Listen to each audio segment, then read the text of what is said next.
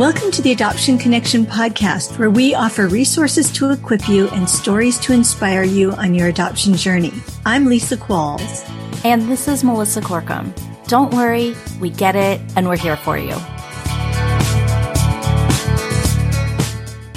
Hello, friends. Welcome to the Adoption Connection podcast. I am so, so excited. This week, we get to welcome a good friend of ours, Suzanne Stabile. And I've been listening to Suzanne's podcast, The Enneagram Journey, for a while. It's honestly, it's one of my favorites. And I'm not just saying this because she's sitting across the Zoom screen from me and had the incredible honor to be in one of her uh, Enneagram cohorts a couple years ago and have stayed in touch. And the Enneagram and adoption keeps coming back for all three of us. So Lisa's here as well. And so, Suzanne, welcome. Thank you. Thank you. I'm a big fan of both of you and of all of the work you do. And I'm in awe of your professional expertise in dealing with adoption. I honestly, I think the Enneagram is so important. And when I read what you all have written and when I listen to you talk to people, I think, golly, I, how could the Enneagram fit in with the depth that the two of you have? So I'm just trying to say I'm very respectful of what you're doing and how you're doing it in a community that desperately needs it. And if I can add a little something to that by being with you today, then I, I that would be a privilege and an honor. And I would be grateful for having had the experience. Well, I'm super grateful for the depth that you bring, that you show us that the Enneagram has, because as you know, there's a lot of trendy Enneagram out there that has reduced it to 40 question quizzes and short memes. And I honestly had no idea how deep it could get, but I think the work that y'all are doing at Life in the Trinity is is just extraordinary. I mean, it just doesn't, the Enneagram doesn't go as deep pretty much anywhere else that I've noticed. And you've matched it with a lot of other deep spiritual practices. And so I think I'm drawn to, to all of that and honored that we can impart a little bit of that wisdom in the work that we do. But I would love for you to tell our audience a little bit about you, both as an adoptee, however much of your story that you feel comfortable sharing, and then kind of currently what your work is. Sure. My mom and dad were kind of founding members of a community of people that made up a town. In the 1930s, a lot of young couples moved to Floydada, Texas, and each of them brought their business or their expertise. My dad happened to be a doc and my mom was a nurse. And they did life like people do. And they had two biological children, both boys. They also lost a baby and which would have made it three boys. And they were kind of doing life. And my dad delivered a baby one night and in went home the next morning and the baby was me and I was available for adoption and I was breech and I wasn't breathing. And so he uh, breathed life into me after he delivered me. He stayed longer than normal. And he went home the next day and said to my mom, I delivered a baby last night that's available for adoption, and I think we should adopt her. And it's a long, kind of fun, wonderful story, but there's so much more happening. I think I'm going to just say that they took me home the next day. They were phenomenal parents. Because my brothers were 18 and 15, I, I never really was very close to them growing up. One of my brothers has died and I'm, I'm not close to the other one. And by his choice. and in my generation, if you were adopted, you were generally not told. you found out sometime later in life. You found out when your parents died or some cousin told you or, you know, all the ways that people find out. But because my parents were central figures in this whole thing, I knew I was adopted before I knew what that meant. And it, I, I think it was always treated by everybody as a gift, including me. And I was, I was told regularly how lucky I was. And that's true. I am lucky, but the mix of that with my Enneagram number is pretty tricky because essentially the messages that I received from the community that I grew up in were you're so lucky if you were in the orphanage in Lubbock, you wouldn't have the things you have. You wouldn't have the opportunities that you have. You just essentially people were saying to me, you just don't need a thing. And the lost and unconscious childhood messages for twos play right into that. And twos believe that it's not okay to have their own needs. And so I grew up believing that I didn't need a thing. And then at, you know, I'm sure y'all hear this all the time, but there's a, there's a place in growing up when you're, if you're adopted, you are always adopted and that's different generally from the other people in the classroom. But when they do genetics and science, then that's when you're out. When they do write your family history and where you come from historically, all the things, then you're out as a female, when you go to your first gynecology appointment and you start filling out your own papers for other doctors and they say, what is your family history? Then you're out. And I, th- I think that all of those constant reminders lead us as adults who are adopted to want to know the answers to the questions that we're not able to answer for other people we, I, I didn't know that I wanted to know the answer to the questions on the thing that you have to fill out to see a doctor. But at 72 with children who range in age from 35 to 45 and with nine grandchildren and probably going to have 11 soon, I, I think all that stuff's pretty important and I don't know the answers to any of it.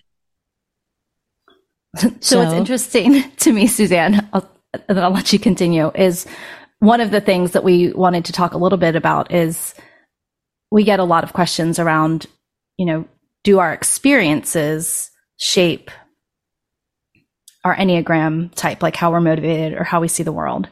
And I hear you talk a lot about we're born our number. And so, you know, there's a lot of questions then about, especially in adoptees, then, you know, does that early attachment wound or early trauma change any of that? And I've had all the experiences around the family tree and not being able to answer all that paperwork. And I've never, and you said something, I wish I could hit rewind, something about um, answering the questions for other people. It was very relationally focused, which we know twos are. Mm. And that is not my orientation to life. And I other than the slight awkwardness of having to explain that you can't answer those obnoxious number of pages of questions, I have always found it a privilege to be an adoptee and not have to answer any of those questions. Yes. Yeah. Yeah. right. The reframe. It's all about the like exactly. finding the positive. And so yeah. just as an example of similar experiences and we all come to the world with a different lens.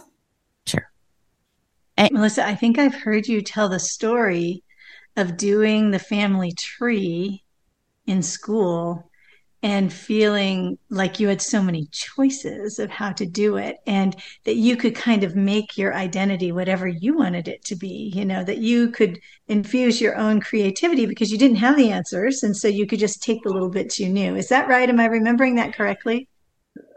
I tell parents that that that that as a way to reframe this like here's the thing about the family tree assignment. One, we all take it so seriously and no one actually knows the answers. Like I could make up a family tree and turn it in and the teacher like the te- it's not like the teacher knows like I, I don't know why we took it all so seriously. I don't remember feeling a lot of big negative feelings about the family tree assignment. I do kind of remember maybe thinking I could get out of it because I didn't have all the information that was needed. But I do tell parents like there are lots of creative ways to get around this and there there are ways to give our children options for how they can see it. And I don't want them to force a reframe, but I like to provide it as an option. sure, sure. And you would. And I didn't recognize that I wanted the answers. I was just aware that I couldn't give the other person the answers that they were asking me for. It took me a long time to get to, and I mean a really long time. I mean, like in the last six or seven years to get to, I kind of want to know the answers to those questions. Did you find that you wanted to know them for yourself or for the sake of your kids and their genetics and their health history? Well, interestingly enough, my kids, for the most part, don't care. Okay. They don't care if I find out or if I don't. They don't care. We don't have any conditions or illnesses, illnesses that are ongoing or diagnoses that are going to last a lifetime where we would yet, we don't have any of that yet. And there are 19 of us, so we certainly might. Where knowing that would be really helpful. I don't know what creates curiosity in me around adoption. I just know that I have chosen to hold it at bay. And I think that has to do with protecting myself. Mm-hmm. But in kind of a weird way. So let me give you an example. It's another long story. I'll make it as short as I can. I, I'm now to a point where I'm very frequently recognized in public and I, by my voice, sometimes people in an elevator who hear me talk will say, Are you Suzanne Stabile? I would recognize that voice anywhere. Well, then what are you going to do about that? You know, I, and, and I'm doing, I'm learning to receive that well.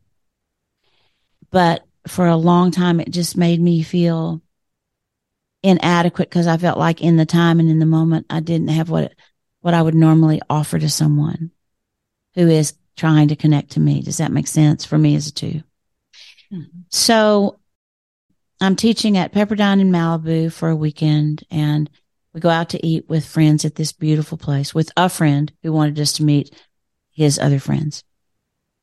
A long conversation occurred, but I'm going to tell you two parts that matter. The couple walks in and I stand up and I'm introduced to them and I shake hands with both and I say, it's really nice to meet you. And the woman says, well, actually we met this morning.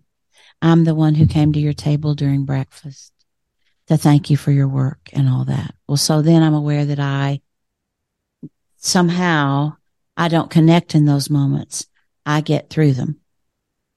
And I don't want to be that way. So that's why I'm working so hard on all of this.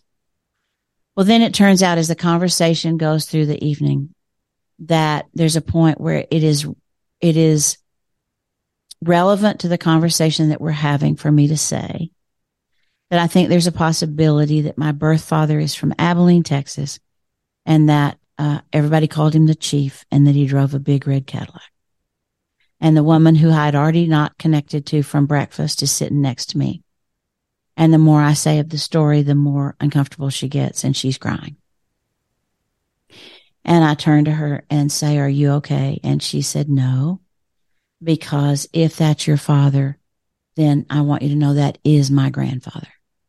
And then she explains to me that her grandfather was not faithful to her grandmother, that they know that he had children with other women. It made all of it seem like a possibility. So to end the suspense, I'll just tell you that it turned out that her grandfather is not my biological father. And yet she and her brother call me Aunt Suzanne and always will. And they live here in Dallas. And I'm thrilled to be in relationship with them.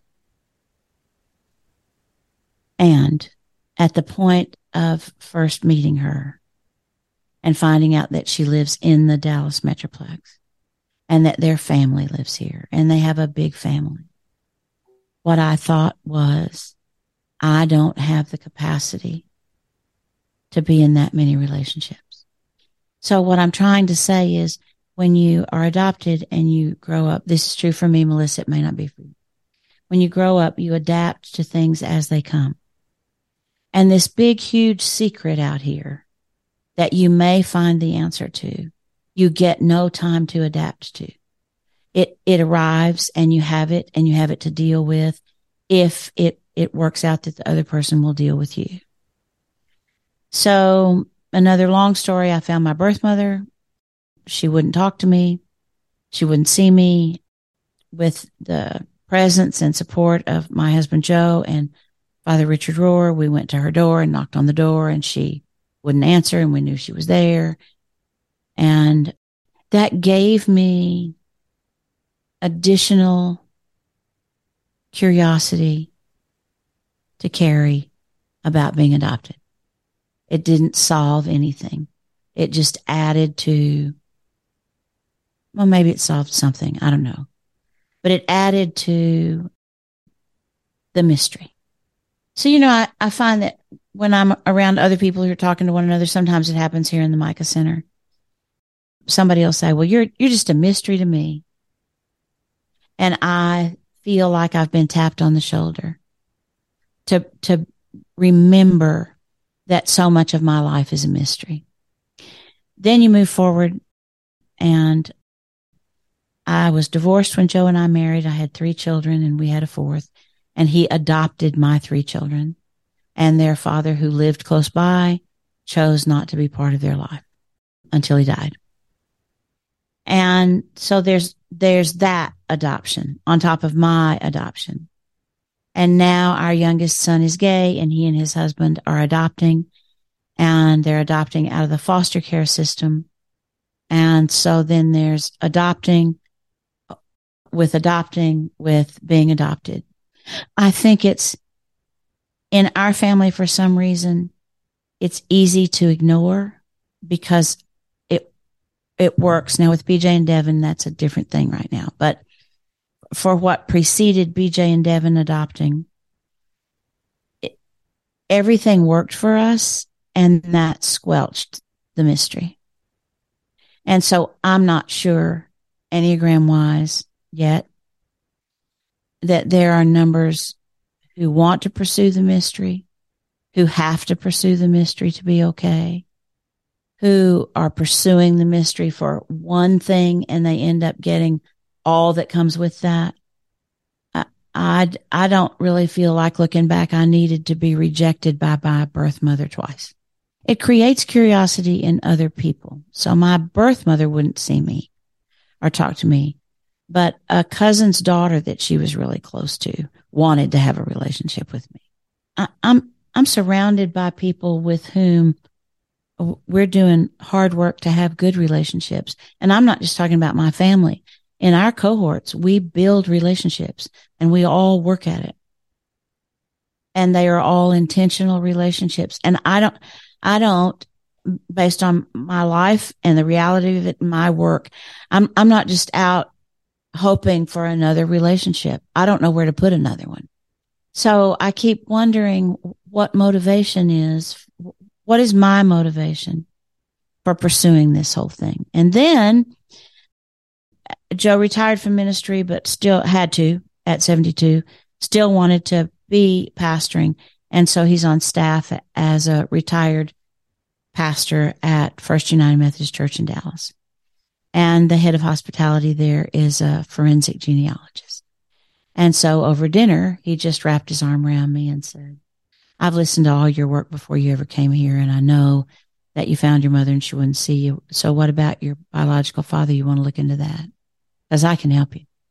And so now I've seen a picture of my biological father who has died. I have a photograph. I keep looking at the photograph and I don't feel anything. And I found out that I have a living half brother and I don't know what to do with that. I guess I would say that I think it's very difficult to incorporate in mystery into your life. And I don't know how to set it aside. And to be honest with you, if I were in your shoes, the question I would ask me next is, what is the difference in mystery and curiosity? And I don't know.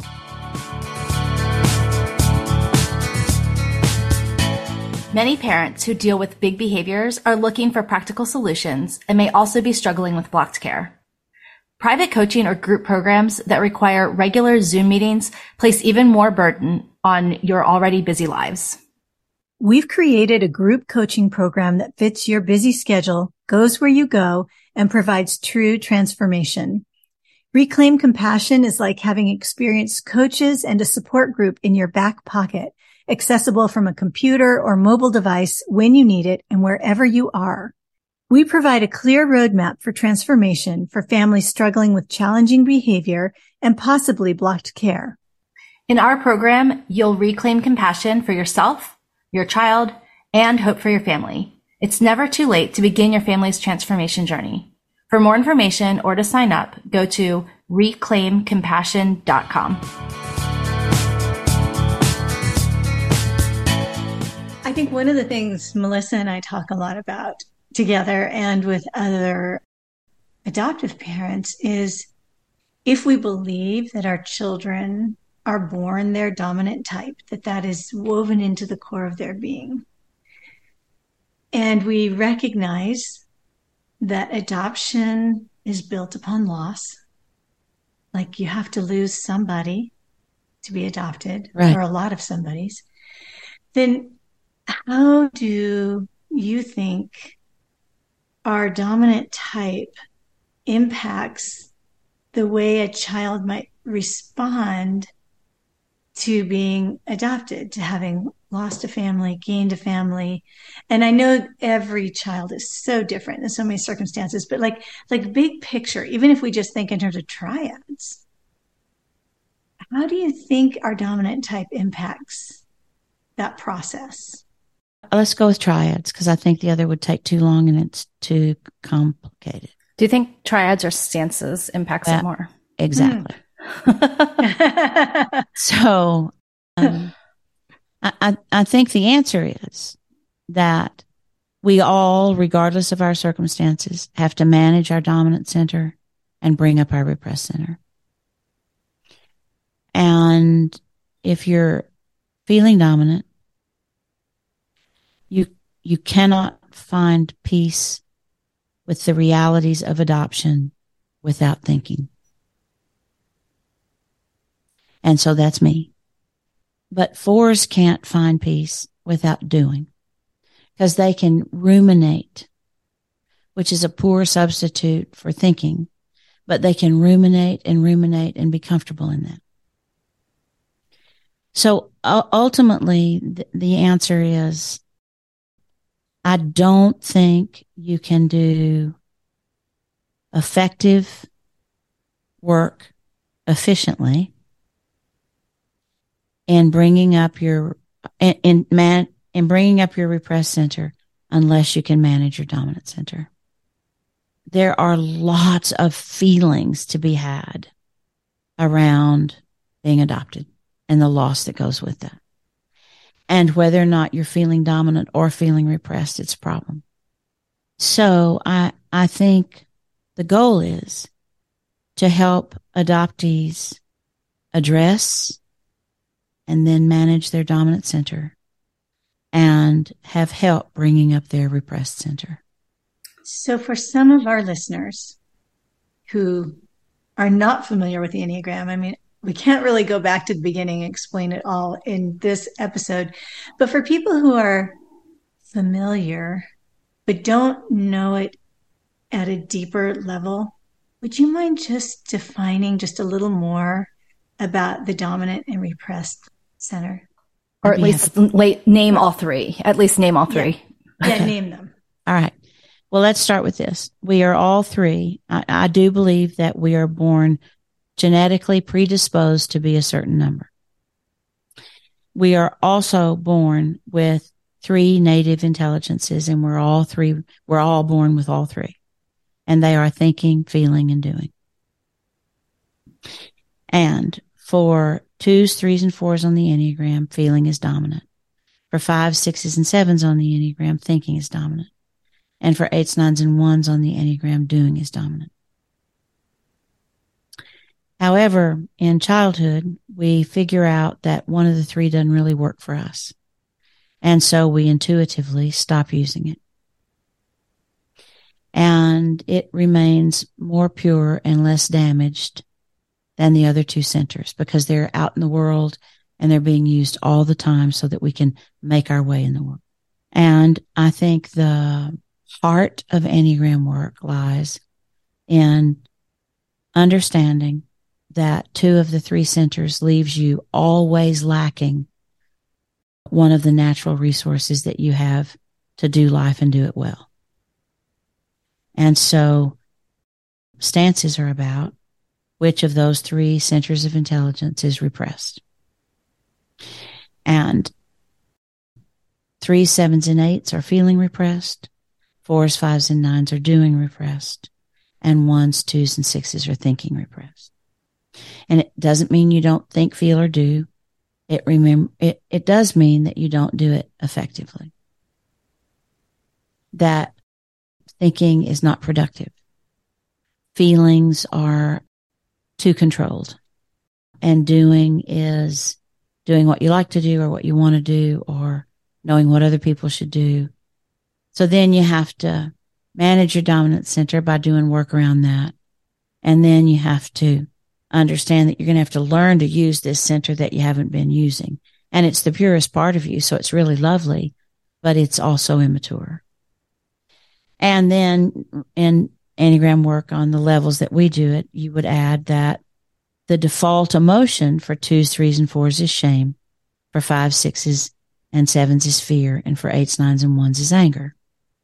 And you have to use that support sent that support center of intelligence that's between the two to manage and address effectively your default emotion because it's always just waiting in the wings.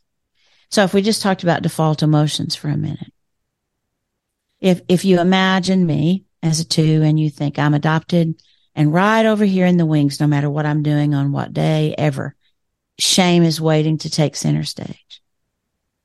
Well, it's really easy to feel shame around adoption.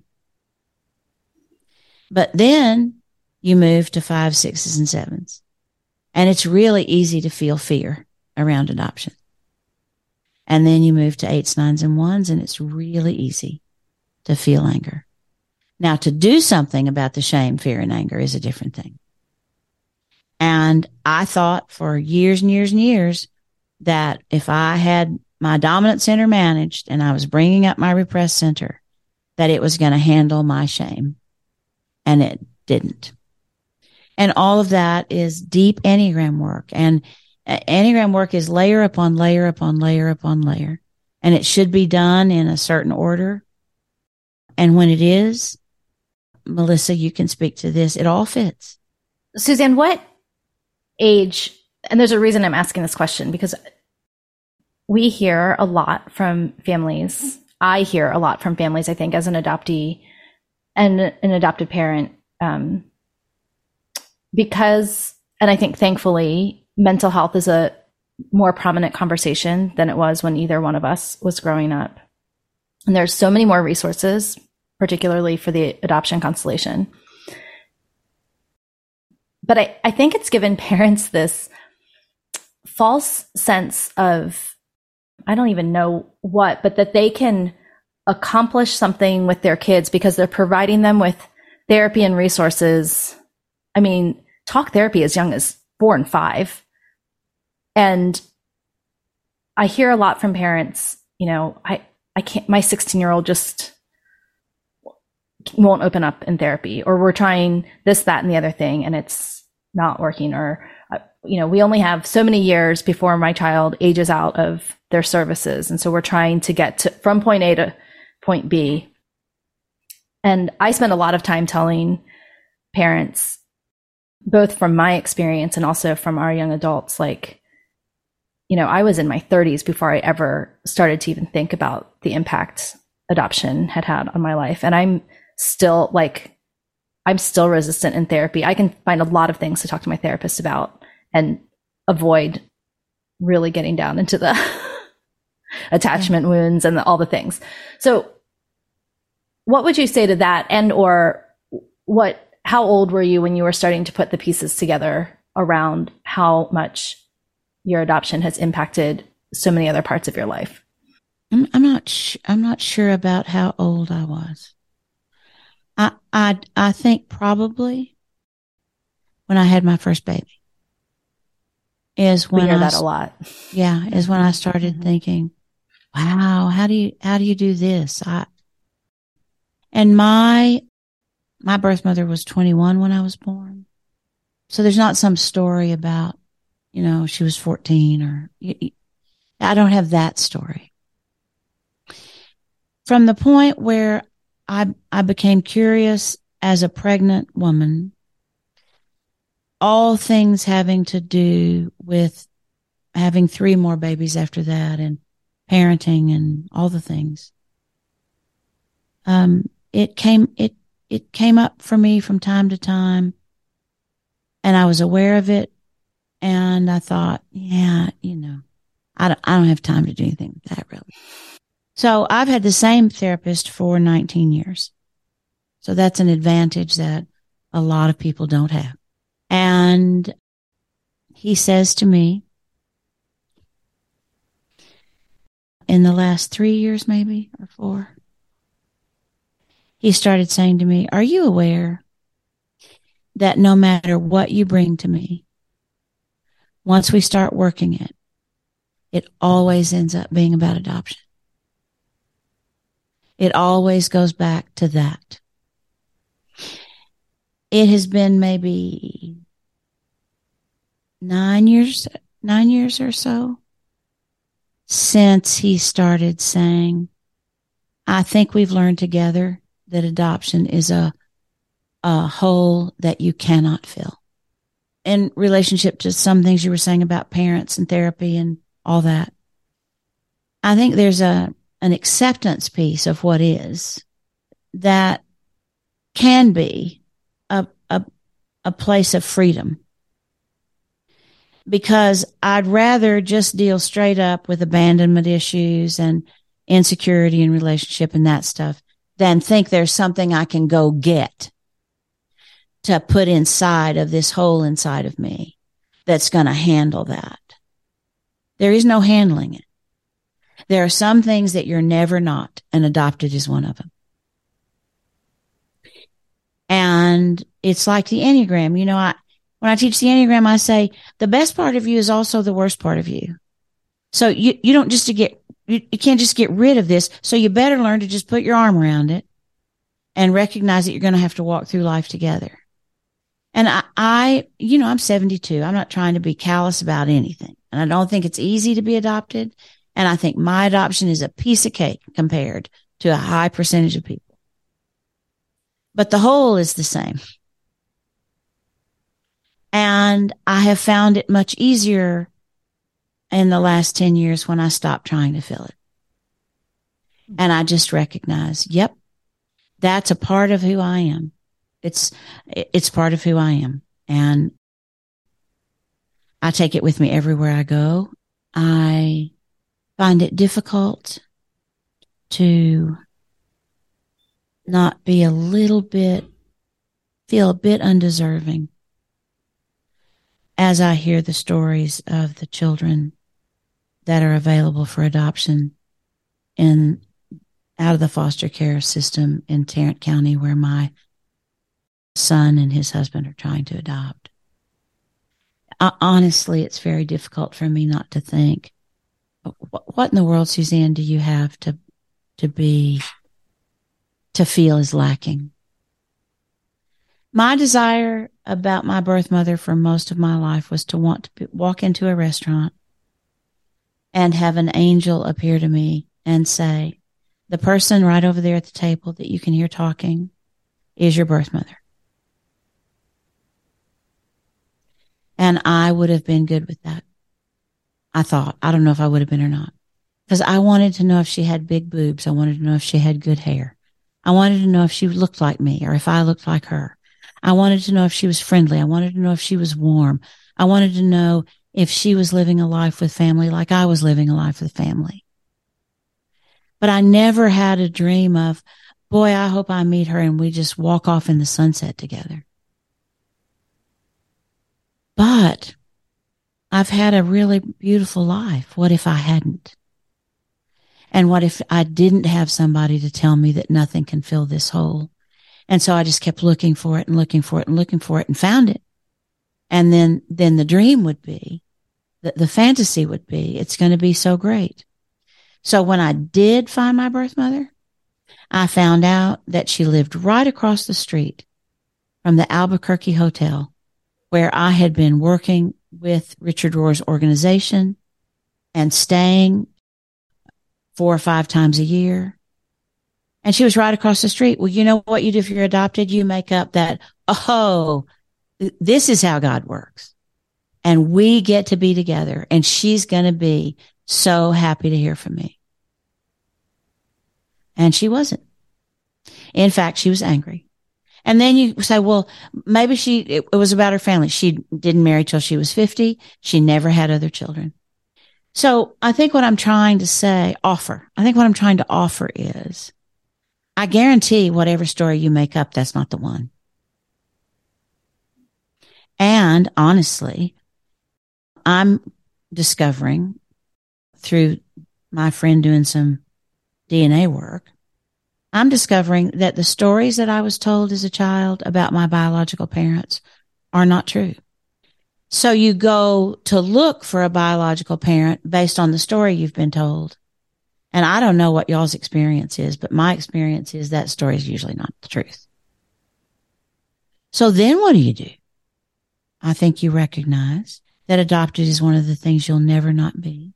And you wrap your arm around it and you take it with you everywhere. And you don't not only can you not fill the hole, but other people can't fill it for you either. You can't have children to fill the hole. It doesn't work. You can certainly have beautiful children. I do. And my daughters look like me. So does Joel, actually. And, and, and it's lovely and wonderful. And I still have the hole.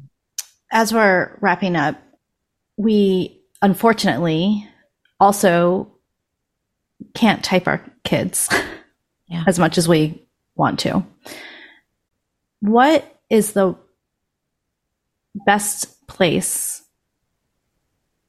by your estimation for adoptive parents who are watching this happen for their adoptees and wishing that they could find the right therapy to fill the hole or the right thing or the right words to say or be the right thing to fill the hole? What does the Enneagram have to offer us as parents who don't have control and who can't type our kids. when we adoptees are dealing with adoption and struggling, we are for sure in excess in our number. Being in excess in your number uh, means different things. For you, Lisa, I don't know. Uh, I don't know you as well as I know Melissa. But for you, Melissa, being in excess in your number would be running away from the reality that you have this hole that you can't fill. But mine would be building relationships with people believing that they can fill the hole for me. And a threes would be, I can live successfully enough that this hole is not going to interrupt my life. And a four would get lost in the hole. And a five would intellectualize things that have to be felt and a six would be uber anxious when adoption things come up. And an eight would be in charge and say, I, I don't need that. And a nine would just think, you know, my presence didn't matter to her. It doesn't matter now. Now you have to know the Enneagram. Uh, you skipped one. Someone's oh, yeah, going to email about I'm ones. On, I'm on it. I'm on it. And a one would be over functioning incorrectness. So all of those things are reactions. And reactions to adoption are not helpful. It requires tools and action and making choices and making informed choices, which is why I'm so grateful for what the two of you do. I don't want to have an adoption birthday. Hmm. I, I am continually separated from other people because of this thing. I just want to have a birthday. I'd love to have a memory of the day I was adopted, but I don't want a cake and a candle.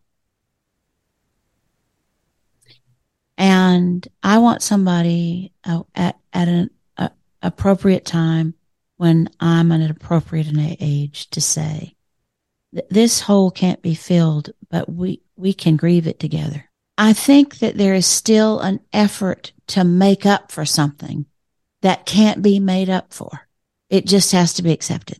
And honestly, y'all, I don't know if I'm right about that or not. I don't know. And I don't want to offend anybody for whom those things are really important. From, from my perspective, it looks confusing. Let me step over here and talk for a minute about something and I'll come back to this. When I was working with my treehouse and I was working with parents who had adopted children and I had the parent part, I was so aware that they were willing to give them anything. They were willing to do anything to make up for the fact that they're adopted. And I, there's nothing you can do to change the fact that I'm adopted. And you, you don't have to make up for it. You can't and you don't have to. If I have a, an attachment disorder, we do have to work with that but you would work with any child who had an attachment disorder or who had any disor- disorder that is similar to that if you had the resources, right? That's what we would do. And so I, I don't think the world, the church, our elders, I'm one of them now and I don't know how to do it well. I think teaching acceptance in a culture like ours is an uphill battle. And some things just have to be accepted. And I'm not sure that's bad. You know, I, am not reminded that I'm adopted every day. I am right now because my sons are adopting, but I'm not, you know, I don't, I don't think about that every day. And I never dreamed it would be as big a part of my Enneagram talking and teaching that it is. I understand now why it is. And I, I think I, I think if I were younger, I would do some more work with it. And I think I might still be young enough to do some work with it and some writing maybe. Honestly, I was more inclined to write before I met the two of you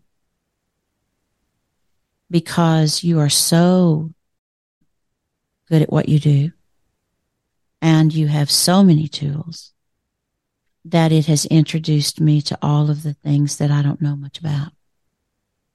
And I don't want to add to the confusion. Given an opportunity to know the Enneagram when your children are 15 or older, along with what you two know, I think that'd be a pretty great package.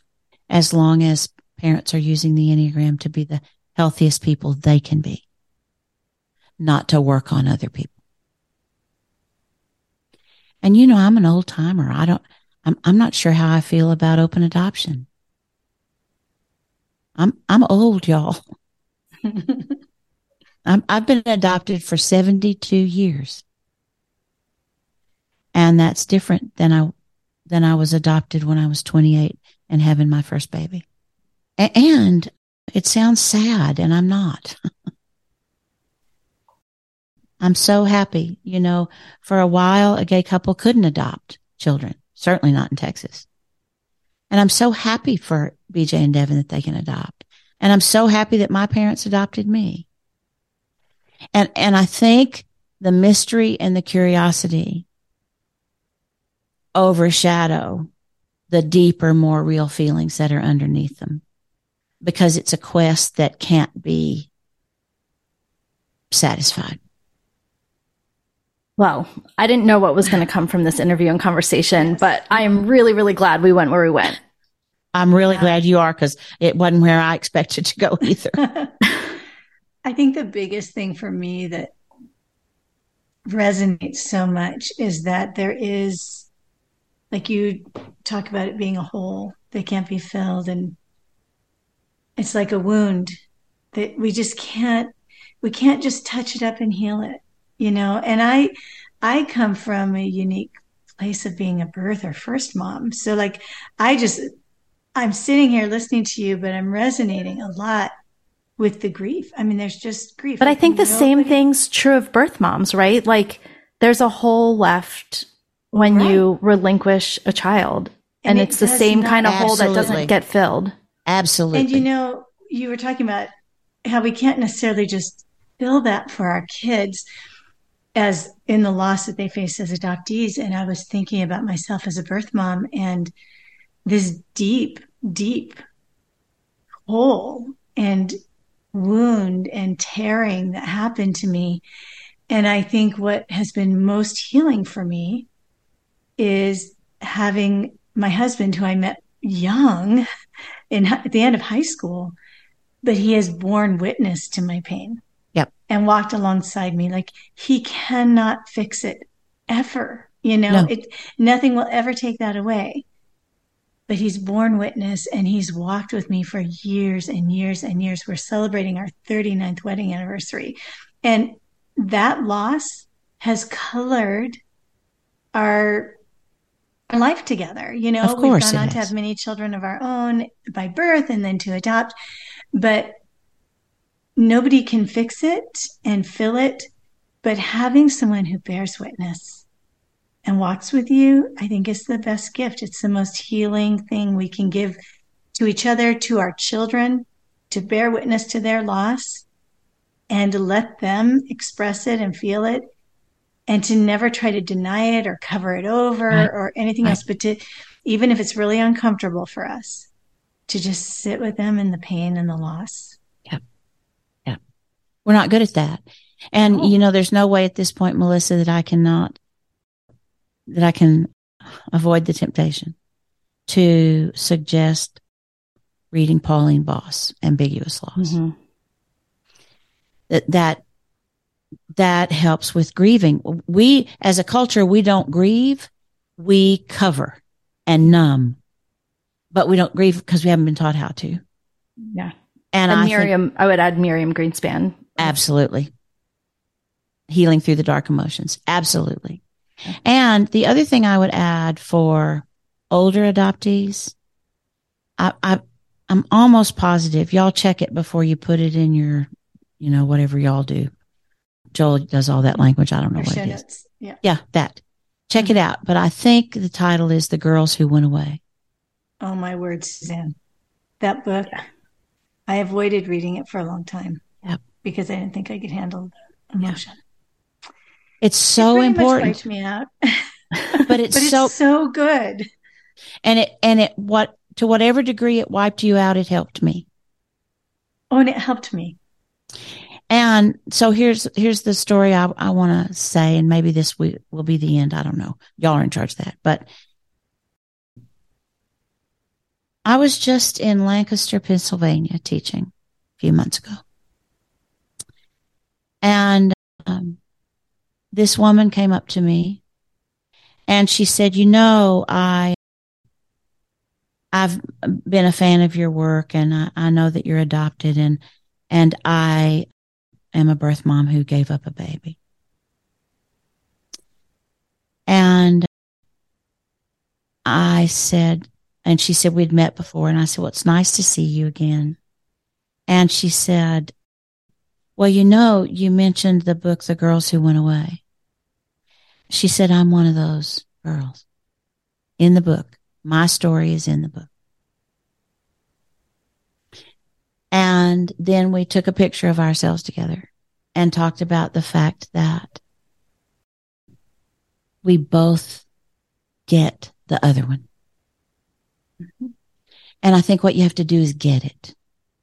I, I think what everybody's longing for is I just want to get it. I want to understand it. I want to know why. Well, you don't get to know why. And you don't get to know why it's raining today or why the sun's going to come up tomorrow. It, it keeps coming back to mystery. Can we live with mystery and carry it? And I think the answer is maybe. Or most days, or when I have to, but we don't like to live with mystery about other things. Well, those are good words. I think learning how to live with mystery is probably imperative to not getting swallowed up by the hole. So we appreciate you sharing part of your story, your vulnerability, your wisdom, the years that you've been loving people well down at the Micah Center. And thank you for taking time to share with us and our people today. You're so welcome. Thank you for having me. It is an honor. It's our honor too. Thank you so much, Suzanne. Y'all are doing such good work. Keep it up. Before you go, we'd love to connect with you on social media. Our new Instagram handle is at Post Adoption Resources. Or better yet, join our free Facebook community at theadoptionconnection.com slash Facebook. Thanks so much for listening. We love having you. And remember, you're a good parent doing good work. The music for the podcast is called New Day and was created by Lee Rosevere.